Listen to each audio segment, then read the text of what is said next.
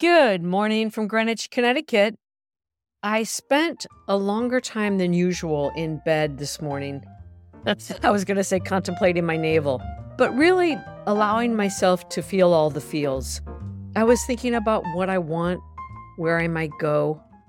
I was reflecting on what it means to be alone versus feeling lonely.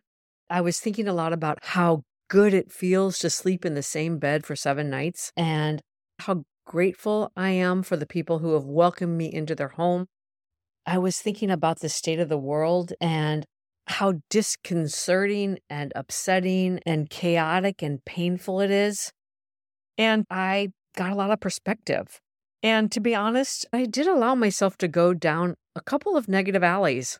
I started thinking of like, what is the antidote to feeling negative? In particular as it relates to feeling lonely and overwhelmed. And one of them is gratitude. And before I got out of bed this morning, I started thinking about all the things I'm grateful for. And I decided to start my day by writing a few thank you notes. Sprinkled in those morning thoughts were thoughts about what is it that my parents taught me about coping and resiliency and perspective and one of our family go tos is something we learn from our father, which is the question, What's the worst thing that can happen? Anyway, fast forward, I was thinking also about something I saw Sir Michael Caine say. He was sharing a story about an experience that he had when he was young. I think he was in the theater and a husband and wife were improvising.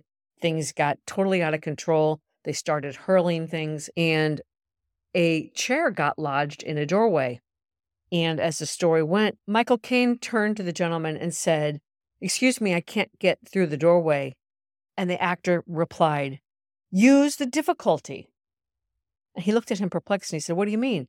And he said, Well, if it's a comedy, fall over it. And if it's a drama, pick it up and smash it. Michael Caine was really struck and he thought about it and he said he carried that saying and that idea of using the difficulty into his life. And he said his children always quote him and carried that into their lives as well. He said, This is about asking yourself when you're faced with a difficulty, what can you get out of it? Even if you use it in very small part, you've won the game.